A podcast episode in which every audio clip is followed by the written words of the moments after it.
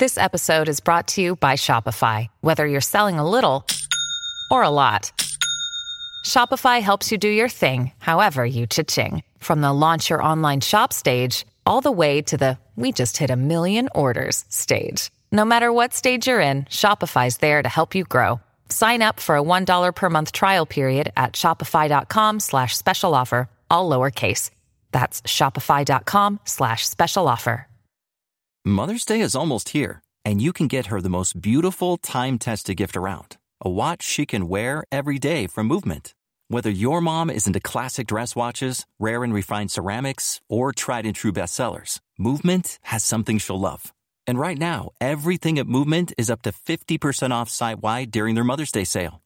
A watch is a gift that celebrates all the time you spent with mom, and a Movement watch is even more than that.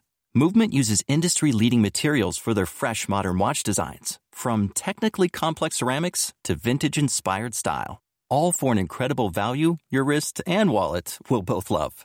And with one size fits all convenience and fast free shipping and returns, it's a stress free shopping experience. Save big on the best Mother's Day gift ever with Movement. Get up to 50% off site wide during their Mother's Day sale at MVMT.com. Again, that's up to 50% off at MVMT.com. There were two more murders 15 miles away. When police arrived, they found the telephones and electricity lines. We have a weird homicide. A scene described by one investigator as reminiscent of a weird. Morning. Cup of murder. Not all serial killers have a low IQ. In fact, a large number of them are considered incredibly intelligent. It's how they create such chaos without being caught. On January 22, 1930, a man was born who had an IQ of 116. A man who would use his intelligence to escape an inescapable prison and take the lives of over 150 young girls. So, if you like your coffee hot but your bones chilled, sit back and start your day with a morning cup of murder. Daniel Camargo Barbosa was born on January 22, 1930, into a wealthy family in Anolaima, a small town in the Colombian Andes. His father, a local businessman, was described as overbearing and distant, and his mother, unfortunately, died when he was very young. He was then raised predominantly by his incredibly abusive stepmother, who forced him to wear dresses out of her obsession with having a daughter of her own. Despite his rough home life, Daniel was extremely intelligent and excelled in school. But no matter how hard he tried and how much he succeeded, his father had little to no interest in his son. Eventually, Daniel stopped trying, leaving most of his interactions to be with his stepmother, who ridiculed and beat him every chance she got. On one occasion, after getting in trouble at school for getting into a fight, she took away all of Daniel's pants, forced him to wear women's clothing, and invited his school friends to come over and laugh at him. From that moment on, the once popular boy turned into the main subject of bullying. Daniel, as he grew older, took these events and manifested it into a hatred for all women and anything feminine. In the early 1940s, Daniel was sent to a prestigious all male Catholic boarding school in Bogota, where he once again excelled academically. Unfortunately, a financial hardship forced him to drop out of school and get a job as a door to door salesman to support the family. And the charming young boy was actually pretty good at his job. Not only did he put food on the table, but the job allowed him to meet a client named Alcira Castillo, and after only a few dates, he convinced her to rent a house with him and move in together. Unfortunately, the expenses were too great, and to try and supplement the difference, Daniel robbed another client shop in May of 1958 and earned his first arrest and prison sentence. Years passed, and despite being in a relationship with Alcira and having two children together, Daniel fell in love with a 28 year old woman named Esperanza. But even that relationship hit a roadblock when he found out that she wasn't a virgin, something incredibly important to him. So together, the pair formed an agreement. If Esperanza helped Daniel find virgins to have sex with, they could remain together. So Esperanza began luring young girls into an apartment under false pretenses, drugging them, and allowing Daniel to rape their unconscious bodies. Together, the pair raped five young girls, but ultimately left them alive. The first four kept their attack quiet, but the fifth reported her abuse, and the pair were arrested and tried for their crimes in April of 1964. Daniel was initially sentenced to just three years in prison, but another judge took over and gave him five additional years. Daniel served all eight years in prison and was released. Less than a year later, Daniel found himself back behind bars for being in Brazil undocumented. But because of a delay in sending his criminal records, he was simply deported and released with his false identity. He returned to Colombia where he worked as a street vendor selling television monitors, a far cry from the successful businessman his father wanted him to be. While working on the streets on May 2, 1974, Daniel saw a nine year old girl who was standing near her school. He lured her away to a secluded area, raped the young girl, and, learning from his mistakes that got him sent to prison, ended her life so she could not testify against him. He left her body amongst the TV sets he was transporting, and the next day came back to dispose of her, but was followed by a police officer who arrested him less than 24 hours after the murder. He was convicted and sentenced to 30 years of seclusion in Gorgona, an island 35 kilometers off of Colombia's Pacific coast. He was sent to the island in December of 1977. At this point, some sources claim that Daniel was responsible for raping more than 80 young women in Colombia. In November of 1984, Daniel Camargo Barbosa was able to escape from the island after years of studying the ocean's current and fashioning a primitive boat. He was the first prisoner to ever escape the island known as the Colombian Alcatraz. I guess he put that high IQ to use. Because no one had ever escaped the island before, officials believed he simply sunk in the ocean and was eaten by sharks. In reality, he made his way to Quito, Ecuador, and just over 10 days after arriving, abducted a nine year old girl and the next day took a 10 year old girl. While in Ecuador from 1984 to 1986, Daniel committed at least 54 rapes and murders in Guayaquil. The local police were stumped and initially thought the deaths were the work of a gang. They couldn't fathom that one man could be responsible for such destruction. He would pretend to be a foreigner looking for a Protestant pastor who worshiped at a church in the outskirts of town. He told these young, helpless girls that he had to deliver a large sum of money and offer them a reward if they helped him. These girls were often from low income backgrounds and in desperate need of money. So they helped the incredibly charming man, following him to their deaths. Other times, he pretended to be a factory worker, offering them a job. And when passerbys looked at the pair walking through town, they simply assumed he was the girl's grandfather. If the girls ever grew suspicious, he would let them leave and would not force them to follow. But if they fell for his ruse wholeheartedly, they were strangled or stabbed to death before being left in the forest to be cleaned by scavengers. Many believe Daniel Camargo Barbosa was responsible for the lives of over 150 young girls over the course of just 10 years in both Colombia and Ecuador. In June of 1988, the body of 12 year old Gloria Andino was found and connected to the deaths of Daniel's other victims. But something was different about Gloria, something that would prove to be incredibly important. Clutched in her hands was a candy wrapper and on that candy wrapper was a fingerprint that did not belong to her. It belonged to Daniel Barbosa. Around this same time, a patrolman stopped Daniel for suspicious behavior, and when questioned and searched, they found a photo of an earlier victim and decided to arrest him.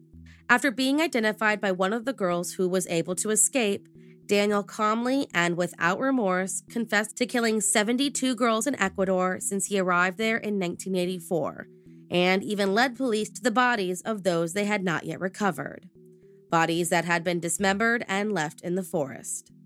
He went on to say that he chose children because they were virgins, and he liked virgins, quote, because they cried. He said he wanted revenge on women's unfaithfulness and hated them for not being what he believed women were supposed to be. Daniel Camargo Barbosa was convicted in 1989 and sentenced to the maximum sentence in Ecuador 16 years. On November 13, 1994, Daniel was stabbed to death by a man named Giovanni Noguera, the nephew of one of his victims. He was 64 years old at the time of his murder. Thank you for joining me in my morning cup of murder. Please join me again tomorrow to what terrible thing happened on January 23rd. Don't forget to rate and subscribe and let me know how you like it. If you want to help support the podcast, there's always Patreon or just sharing it with your true crime obsessed friends. And remember, stay safe.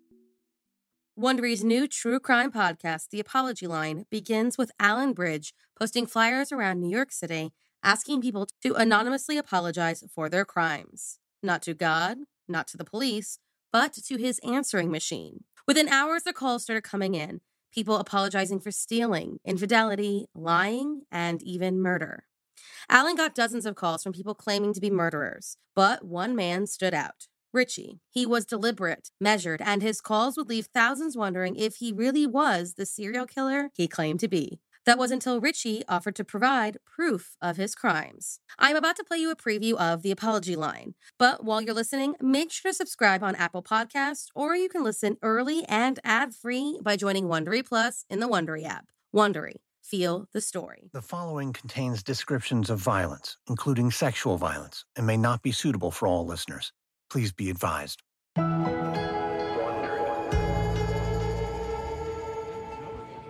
It was early 1981, and I was with a group of friends at a loft in New York City. It was a dinner party with, I think, about six, maybe eight of us around the, the big table. Doug Welch was there too.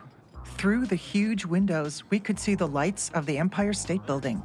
Rosary candles flickered on a curved bookcase that separated the living room from the bedroom. These gatherings always went late. We were all artists, so we talked about our work, politics, and how we were surviving in the city. The host was a man named Alan. Toward the end of the dinner, as it was wrapping up, um, Alan just sort of casually said, Would anyone like to hear the latest that came in today from Apology? Apology was Alan's newest project. Doug's girlfriend Carrie vaguely remembered it had something to do with people calling a phone line. Alan held up a cassette tape.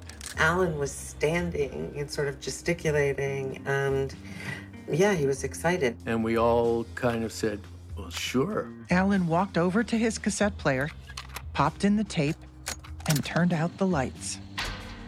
First, we listened to what every person who called Alan's phone line would hear an outgoing message in Alan's deadpan voice. This is Apology.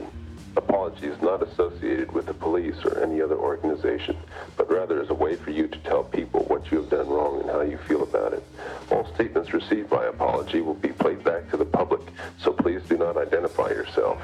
Talk for as long as you want. Then we heard the voices of callers who'd left messages. I witnessed a crime. I did not report it down in the men's room at Penn Station. Someone being forced in the booth and being robbed.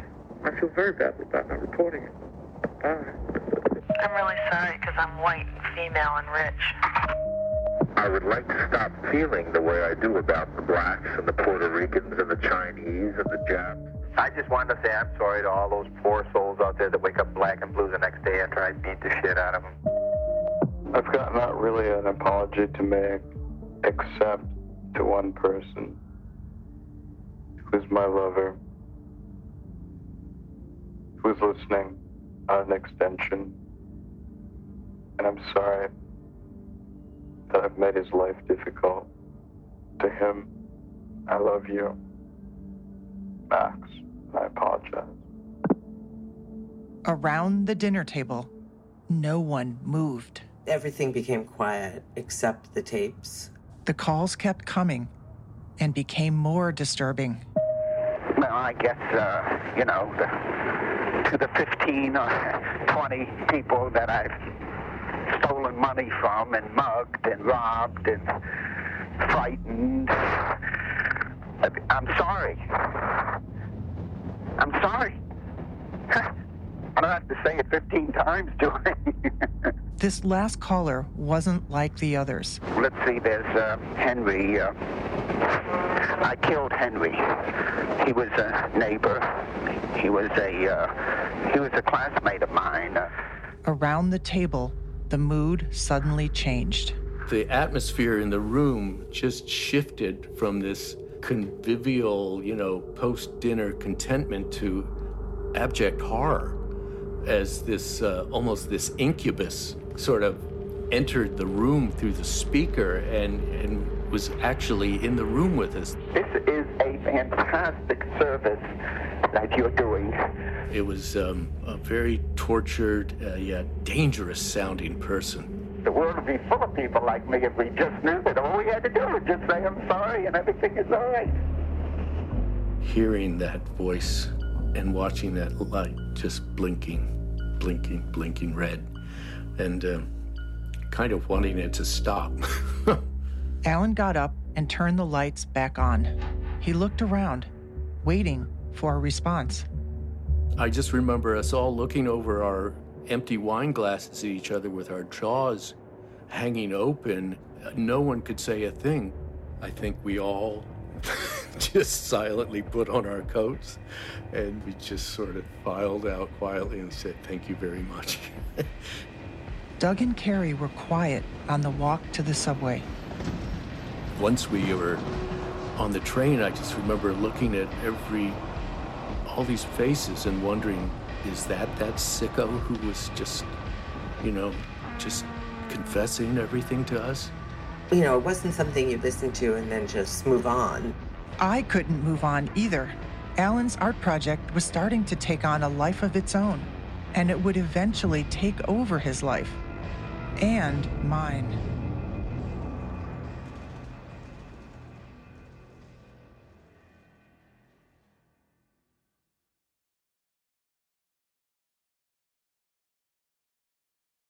Prescription products require completion of an online medication consultation with an independent healthcare provider through the LifeMD platform and are only available if prescribed. Subscription required. Individual results may vary. Additional restrictions apply at lifemd.com. Read all warnings before using GLP 1s. Side effects may include a risk of thyroid C cell tumors. Do not use GLP 1s if you or your family have a history of thyroid cancer.